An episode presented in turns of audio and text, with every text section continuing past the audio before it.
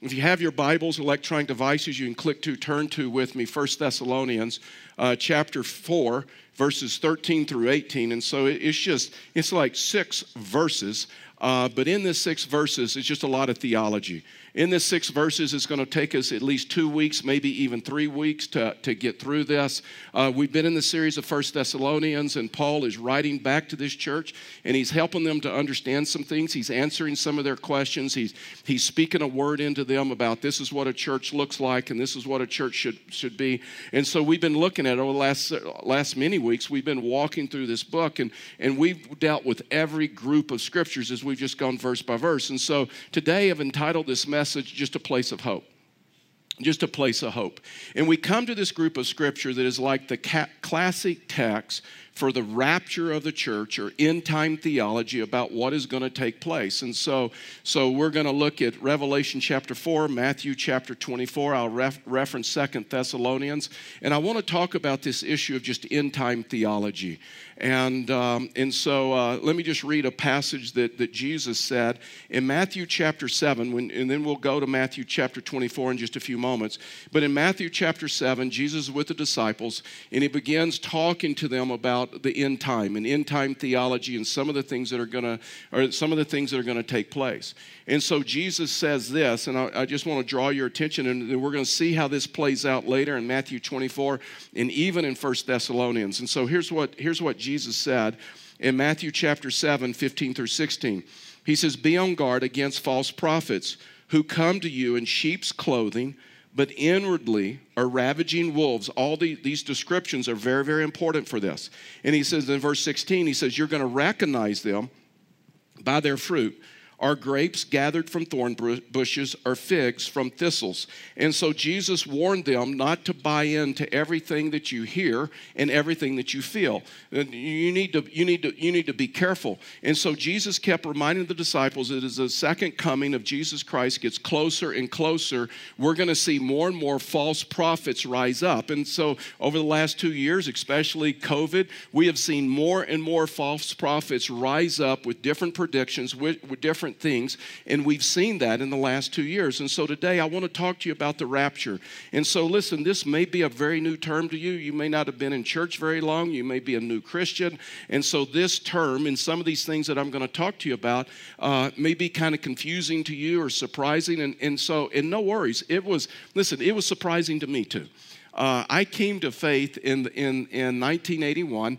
I came to faith in Christ. I was in my 20s. Um, and, um, and so after I came to faith in Christ, our church, the church that I was attending, started talking about end time prophecy, the second coming of Jesus Christ. And, and, and it was all a new concept to me. And then the young adult ministry that I was involved in at the time uh, showed a movie called Thief in the Night. And so I don't know if you've ever, has anybody ever seen that movie? Anybody been around long enough to see them? Yeah, okay. So I saw thief in the night. And I'm telling you what, it freaked me out. I'm just being honest. I had I had nightmares. It was after it was it was based upon Matthew chapter 24 uh, that that two will be in the field and one will be raptured and one will stay. Two will be in a home and one will be taken and one will stay. Uh, two will be at the office or whatever. And so and so I still remember very vividly the opening scene. It was a husband and a wife and and the husband was in the bathroom and he was was shaving and it was old school. He had an electric razor that was still plugged into the wall and so he's shaving, and the wife is trying to wake up, and she hears a weird noise in the bathroom. She goes into the bathroom, and then he's gone. He is gone. And just the razor is just like swinging and it's rattling back and forth. And and then all of a sudden it's about her going through in time you know the great tribulation and not taking the mark of the beast and learning how to buy and sell goods and all of those other things. And it literally listen it literally freaked me out. This was a totally new concept to me. I was in engineering at the time. I, i'd only been been doing it for about a year or two. And so back in the, back in the day, all the engineers, we would sit in, it was called a bullpen. And so, you know what? It, it was, and, and that's like, you know what? It was like a middle school classroom for men. That's what it was like. And so, you know what? You, you know, women weren't in the workplace yet and, and, and, in our office. And so it's just a bunch of men, 30 or 40 men in a room, desks pushed up together, all kinds of things. I mean, it was crazy. It was just crazy in there. Well, this movie scared me so bad. I went to the office the next morning and I told them, you know what? The rapture's coming and I'm, I'm going to be out of here. And I want you guys to go with me. And so I did the very best testimony and the very best I could do. And then I gave them a chance to accept. And none of them accepted. And it was like frustrating to me. And so, you know, they said, well, we'll see, whatever. Well, two or three weeks later, I, I had to come in late on a Monday. So I came in on a Saturday to work a couple hours by myself. And so I'm working a couple hours, and, and so I had my desk lamp on, and the air conditioner wasn't on, and I had a light jacket. I took it off because I got hot. So I kind of hung it over the, my, my chair. I had my calculator on, uh, you know, my, my pencil. I had the radio was playing. I got hot, so I took off my boots. So I had my boots there. And then, and then I decided I needed a Coke. And so I just stepped out of our office into the break room, grabbed a Coke, came back, realized I locked myself out of the office. And so, yeah, yeah, you know where this is going, right? And so I locked myself out of the office. And so, but I had keys to my truck. So good news, I could get home. So I went home. I didn't think anything of it. And so Monday morning, I came in a few hours late. They were white as ghost. I mean, because they they walked in, they walked in, and it looked like my clothes are laying there, the radio's still playing, and I am nowhere to be seen. They even inspected the area, and the pen was like laid in place, and they're like freaking out. And I said, This is a great time for an invitation. They will accept now, right? And so they didn't accept. And so it just still just kind of frustrated me. And so I, I just, listen, I just want to hear you. I'm going to give you a lot of information this morning. And I want you to understand this. We're going to go slowly through this, but I want you to know this does not need to scare you. This does not need to scare you. Fact is, it's the message, the title is a place of hope. And so the Apostle Paul was writing this into the church, not to scare them, not to freak them out, but to give them encouragement, to give them hope. See, they had two issues that they were dealing with. What happens to our loved ones when they die? Where are they? They were worried about that because they have been martyred for their faith, they've been persecuted, some other things. Second thing that they were asking is, what about this end time theology? So, so Paul answers that. And Paul says, This is where your loved ones are. They're with the Lord. And then, then one day Jesus is coming again, and he started, he started talking about them, about this. So this, listen, this should not scare you, and this, this should encourage you. Because, and so now you know why Apostle Paul kept praying for this church that they would grow in faith and love that they'd be able to endure difficult circumstances because of the hope that is set before them, that they would know how much God loves them, and they would be able to receive the word with, with, with, with, with joy and with encouragement. So when you look at this word rapture, the actual word rapture is not mentioned anywhere in Scripture, but the theology of rapture is taught all through the Bible. It's just like the, the word Trinity doesn't really appear in the Bible, but we know that the theology of the Trinity is there Father, the Son, and the Holy Spirit. And the same with the rapture. So the rapture of the church is maybe a word that you don't understand, it may be a new concept to you. And so there's some people that when they look at the book of Revelation, it just like freaks them out it's confusing to them. There's a lot of imagery, there's a lot of signs, there's a lot of things. And so, as a result of that, it causes some Christians say, you know what, that's just one of the books of the Bible we cannot understand, so they just push it away. There's another group of people that when they when they try to interpret the book of Revelation, they look at they look at the book of Revelation and say, you know what? It, it, it, it's just it's just all images and it's it's it's all imagery um, and and and you, and you just can't figure it out. It's just images and so it's like in the secret code and all of these other things. It's just symbolism. That's all it is. And so, but but but there there are those that believe that, that the book of Revelation has a plan that is literally laid out uh, for us to understand, to give us comfort. And then, yes, there is, there is, some, there is some symbolism. And so I believe it's, it's my, my personal theology. And listen, let me tell you this. When you look at the end time theology, whether you believe that the church is raptured out before the Great Tribulation, in the middle of the Great Tribulation, or at the end of the tribulation, uh, we can disagree over that. Okay? I just want to set you at ease. I, I want to give you my theology, though, and I want to tell you why I believe this is what the book of Revelation, this is what the scriptures uh, uh, teach. That I've, I've told you that I believe the primary focus and the primary meaning of the book of Revelation first is to give you encouragement that Jesus Christ is worthy to be praised. And Jesus Christ is worthy to be worshiped, even in the midst of persecution, even in the midst of difficulty, even in the midst of suffering. The primary purpose of the book of Revelation is to give us comfort and confidence that He's worthy of our worship, He's worthy of our praise, regardless of what we walk through. But I also believe that the book of Revelation has a very clear plan laid out. Yes, there is some symbolism there, but it's a very cl- uh, clear plan that is laid out. And so I and so let's look at this. So, Revelation chapter 4, verse 1, I think this is a key verse in the book of Revelation for us to understand this plan. And, and, uh, and here's what it says. In Revelation chapter 4, verse 1, it says, After this I looked, and there in heaven was an open door. And so this is Apostle John. John is on the island of Patmos. He's receiving revelation, and so he's writing these things. And he says, The first voice that I had heard speaking to me like a trumpet. So that's a, that's an that's a that's an important phrase. You're going to hear Jesus reference this phrase. You're, phrase. You're going to have the Apostle Paul reference that phrase, and then he said, "Come up here." That's important. That word come up here is actually one Greek word in, in, in, uh, in, in the Greek language. It's three words when they transliterated it out to English, but that word is important. Come up here and I will show you what must take place after this. And so the concept of the rapture is taught all the way through the scriptures. It's prophesied about in the, in the Old Testament, it's taught in the New Testament. And so if you look at the book of Revelation, you can see that Revelation chapter 1 all the way to Revelation chapter 3, uh, Jesus is talking to the church, and Jesus is speaking to the church, right? He, he, he writes into the seven churches and he says, These are the things that, that you're doing well, these are the things you're doing not so well and then repent. These are the things that you these are the things you need to change right? So in revelation chapter 1 all the way to revelation chapter 3 jesus is speaking to the church. And then you come to revelation chapter 4 verse 1 and it says to john come up here come up to heaven. It parallels the rapture. It parallels First thessalonians. And then from revelation chapter 4 all the way on, you never have any writings where Jesus is speaking into the church. Don't you think if the church is going to have to go through the great tribulation, the seven year period, that there would be some words of encouragement, excuse me, there would be some words of instruction for the church. So my theology is pre-trib. My theology is this: is yes, we're going to have to go through some labor pains, and we're going to have to go through some birth pains as we lead up to the second coming of Jesus Christ.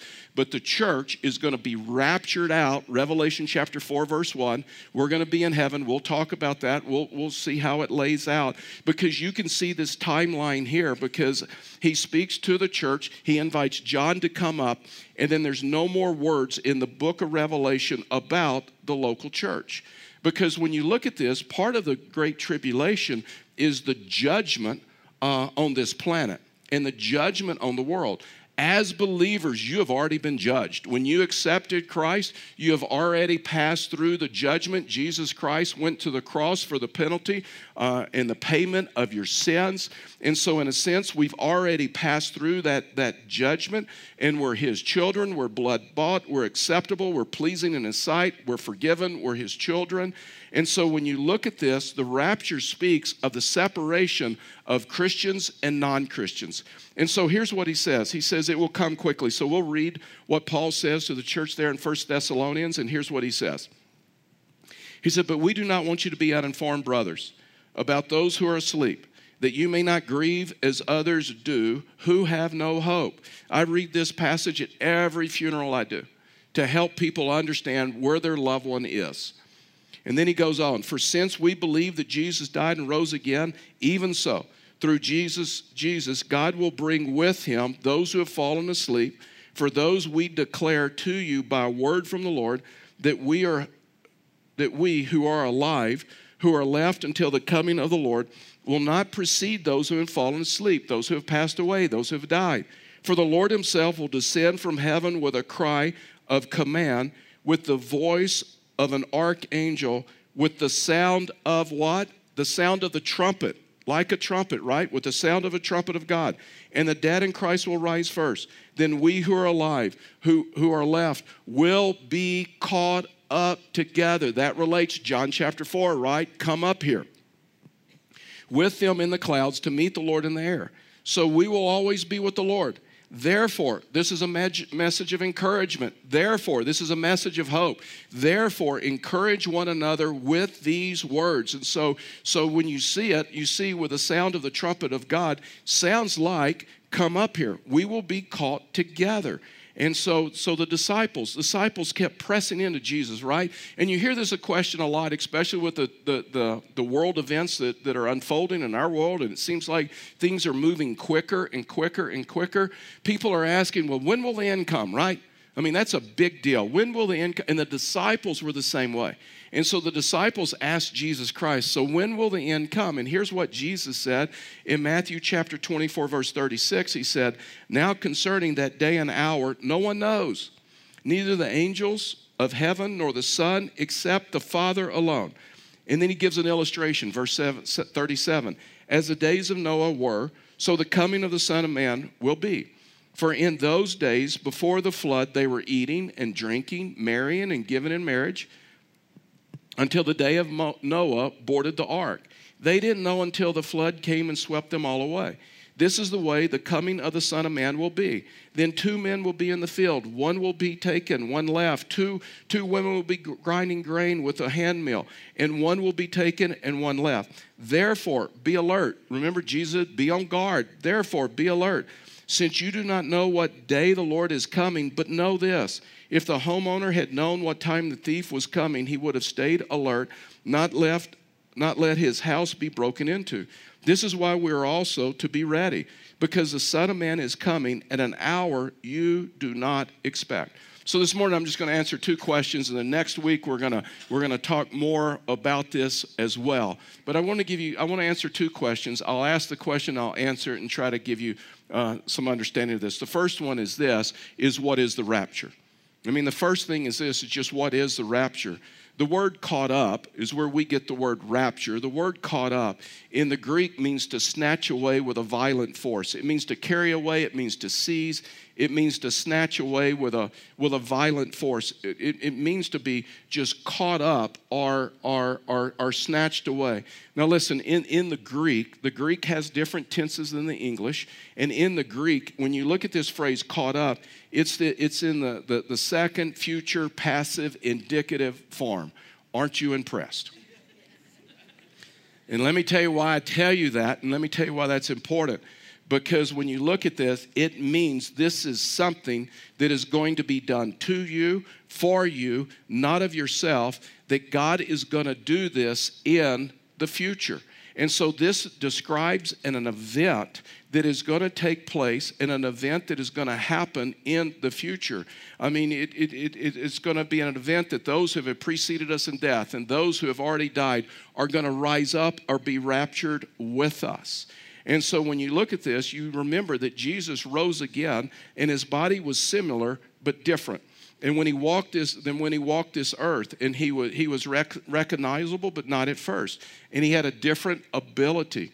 So right now, those who have died, their spirits are enjoying uh, fellowship, relationship with the Father right now.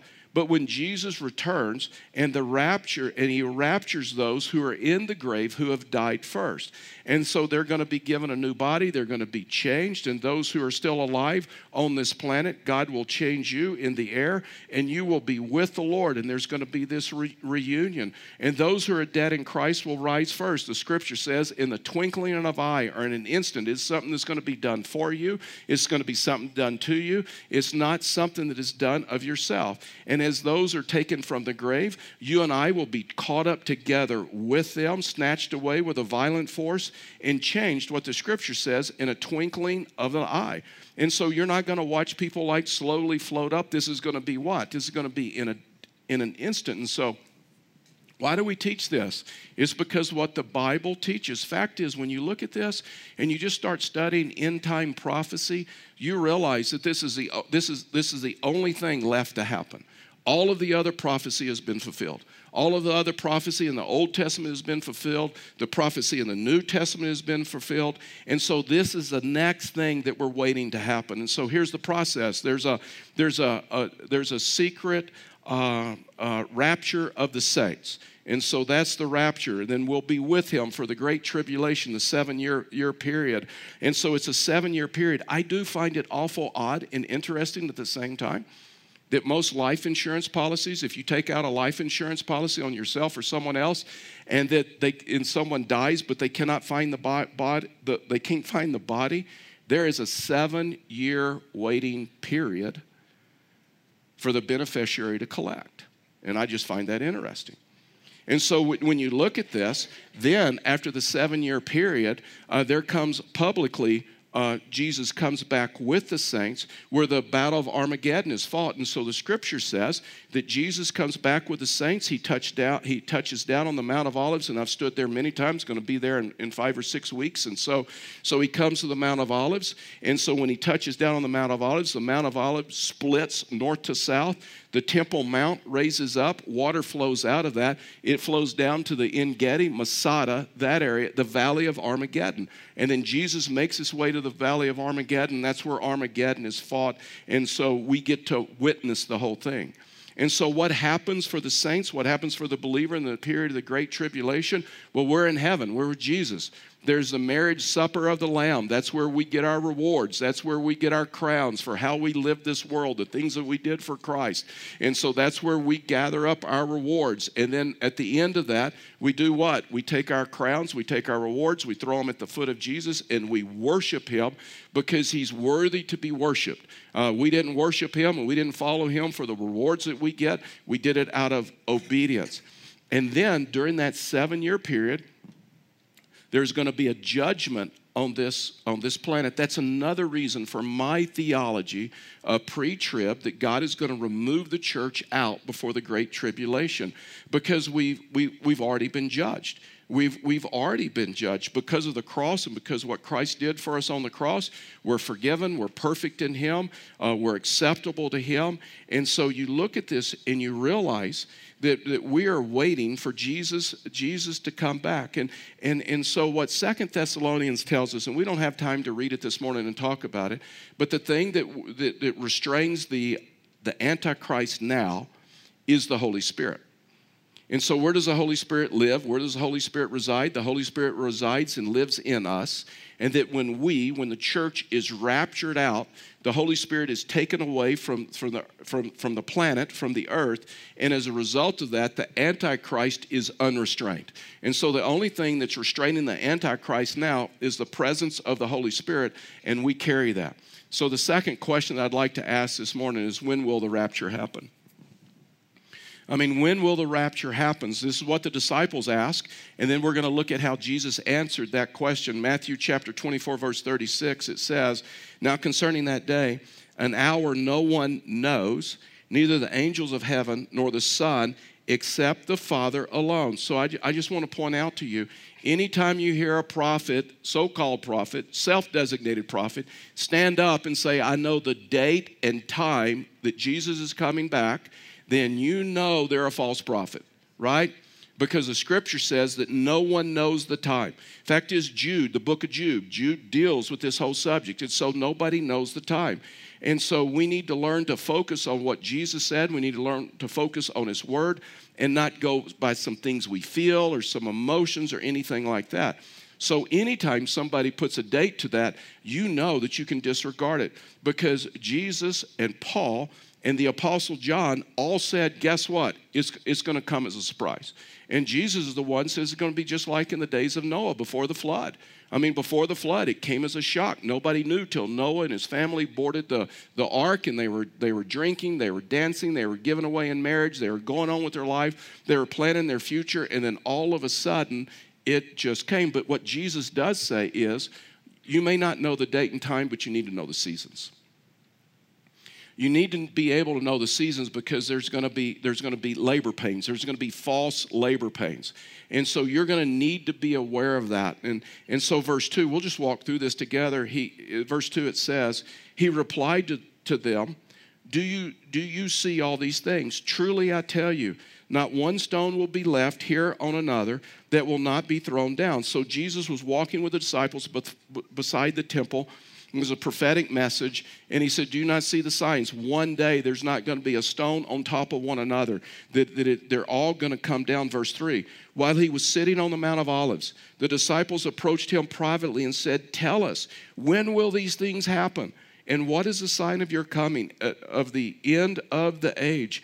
And so they're asking what is going to happen. And he, and, and he answers by saying, Well, let me give you the signs. Let me give you the signs, just like four seasons, that you, you, you need to be aware of the season that you're in. And so I just want to walk through those with you this morning. And so here's the first thing he says He says, Some of the signs are false messiahs. That we're going to have false messiahs. Look at this, verse 4 and 5. Jesus replied to them, Watch out that, that, that no one deceives you, for many will come in my name, saying, I am the Messiah, and they will deceive many. And all you have to do is look at the New Age movement, humanism, and some of those other things that say, you know what, really, you are a God. You, you, you can be God. Um, you, you can look at that, and, and it's the mentality of the cult- culture that you can be a God, that we're, we're over authority in Scripture, and Scripture is not an authority over us.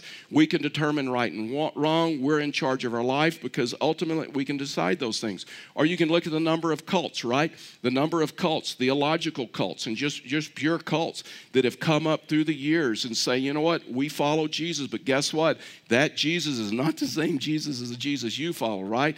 That Jesus is not, and you need to be careful about that. And so the first thing he says, there's going to be false messiahs that rise up and say, I'm God, and I've, I've rose again.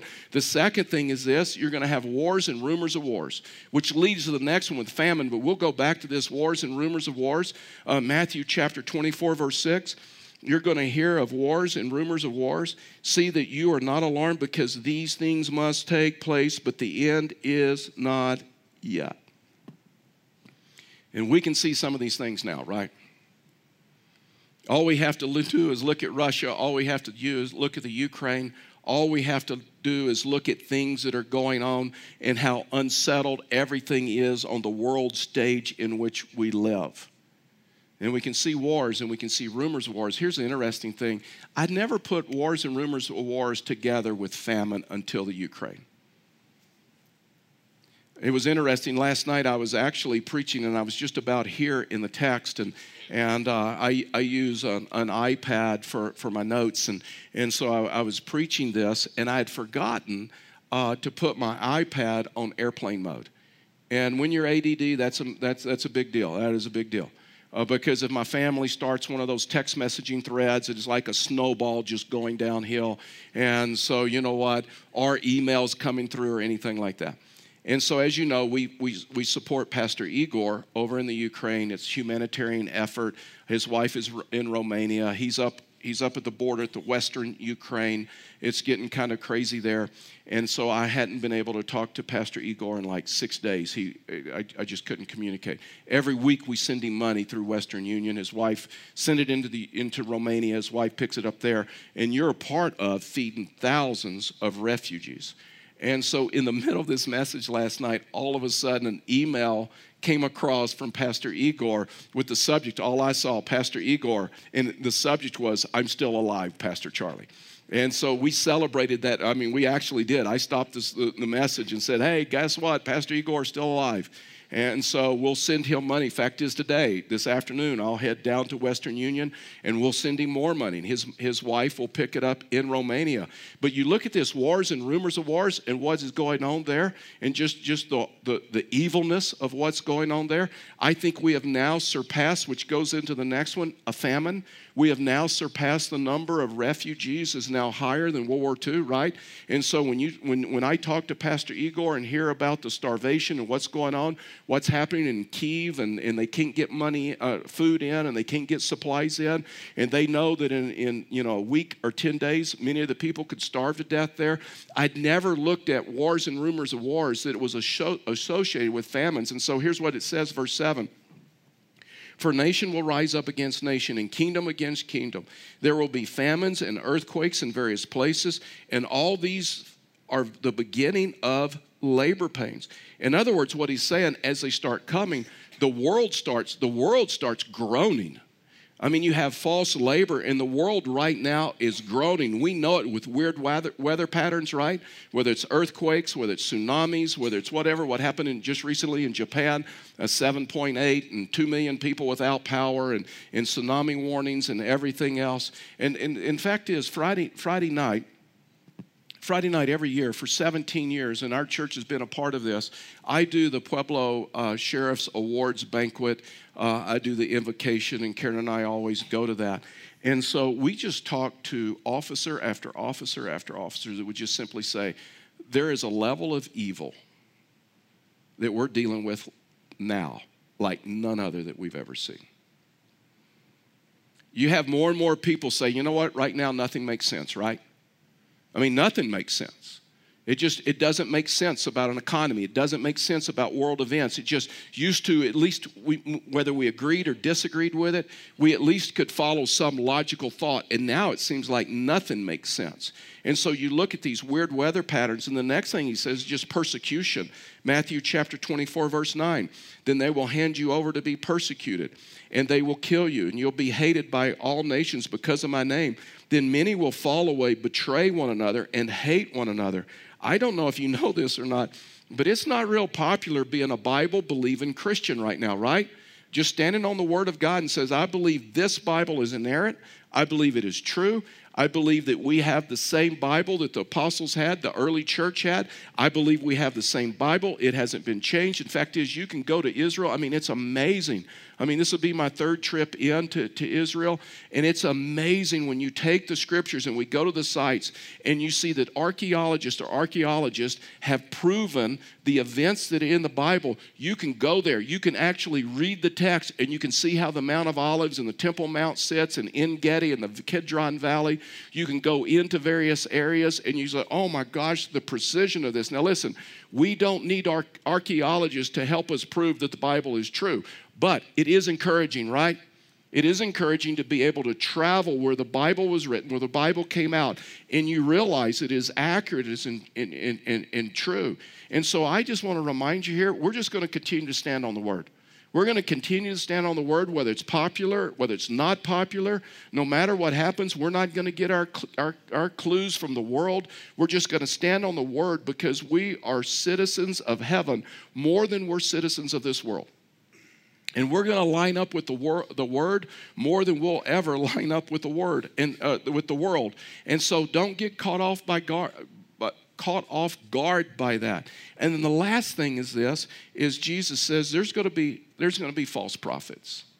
There's going to be false prophets. It says verse 11 many false prophets will rise up and deceive many. And he said there'll be false prophets or false teachers. There'll be pa- pastors speaking to God's children that sound more like teaching of the world's values than God's values.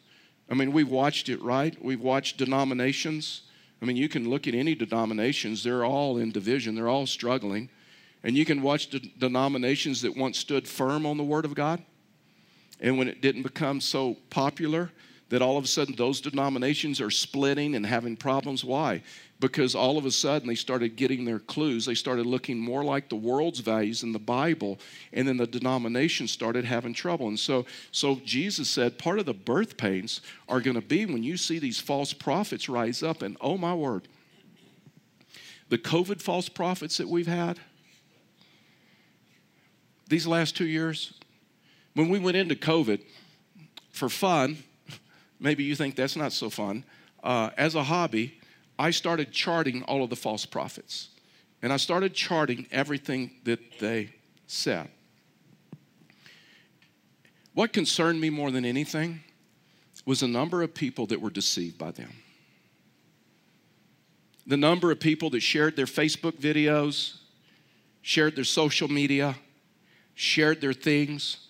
I think the thing that concerned me the most was the people that were deceived by them.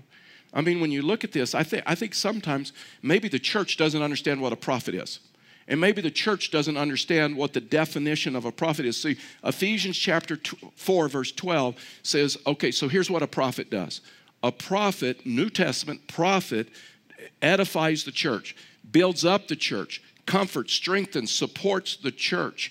And so when you look at this, it goes back, right? It goes back to Jesus' teaching and says, Hey, I want you to know there's going to be some false prophets, and here's how you're going to know. They're going to come in sheep's clothing. They're going to appear to be a Christian. They're going to appear to be a pastor. They're going to appear to be a, pa- a prophet, whatever. They'll be in sheep's clothing, but inwardly they're ravaging wolves. What do ravaging wolves do? They destroy, they divide, uh, they deceive. I mean, when you look at that, and then he says, You're going to need to see them outwardly, the results and which are the results, look at their fruits. And so, listen, let me just tell you, just so you know, when you look at this, there are a lot of self appointed prophets out there, and they're, they are growing. But if that person is not building up the church, if that person is not encouraging the church, if that person is dest- destroying like pastors and churches and other people, calling them names, then they are not a prophet of God. Look, 1 Corinthians chapter 14, verse 3 gives a definition of a prophet. He says, on the, on the other hand, the person who prophesies speaks to the people for what? For their strengthening, their encouragement, and their consolation or their support. So if you hear a prophet, whether it's on Facebook, whether it's on Twitter, whether it's on Instagram, whether it's over social media, whether it's TV, whatever, if you hear a false prophet and they give you fear and they're tearing down pastors and they're tearing down people and they're tearing down churches, then you know they don't line up with the definition of a prophet that is given in scriptures. Because the prophets in scriptures do not tear down churches, do not divide, they build up and encourage. And so the scripture tells us that's one of the ways to identify a prophet. A prophet is someone who just takes the word, lets the word speak, encourages you through the word. Acts chapter 15, verse 32. Look at this. Both Judas and Silas, who are also prophets themselves, encouraged the brothers and sisters and strengthened them with a long message. So, what did Judas and Silas do? They're prophets. What did they do? They encouraged the brothers and sisters and they strengthened them.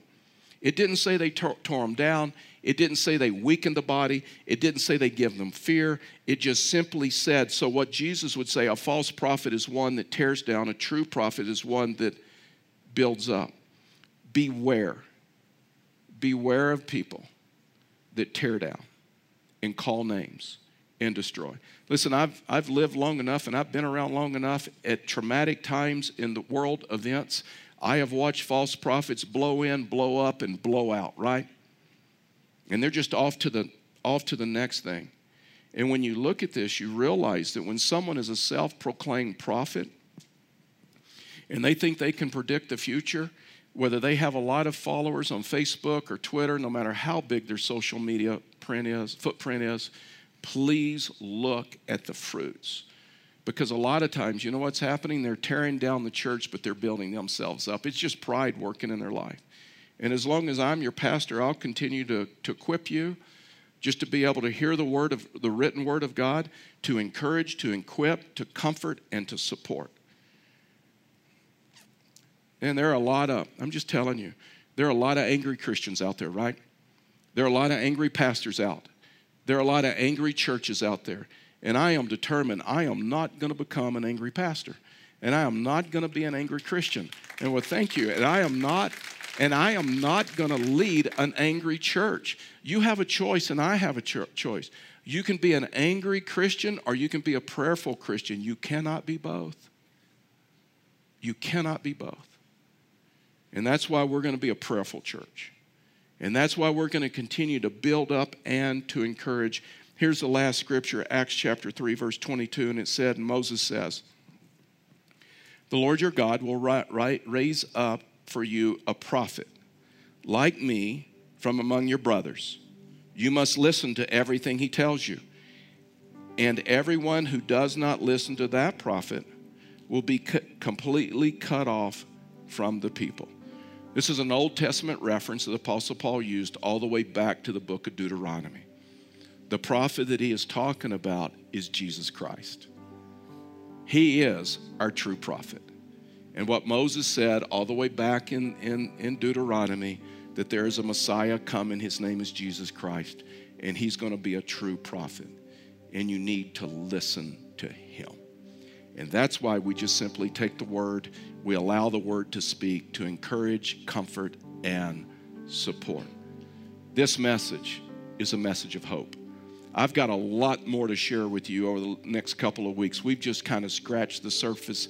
This is something that I, that I just that I that I want you to understand. That I want you to understand from a biblical view. I know there's a lot of talk in our world going on about this subject right now, but I think the church should start talking about this in just a biblical way to give you comfort, encouragement, and support. And the biggest thing is, are you ready? Are you ready? We may all disagree whether it's the tribute he's going to come back before the tribulation in the middle or at the end. But the big question is is are you ready? Do you know him? Do you have a relationship with him? Where you've come to the place where you've placed your faith in him, you've accepted him, and you started walking with him. Would you bow your heads with me and close your eyes?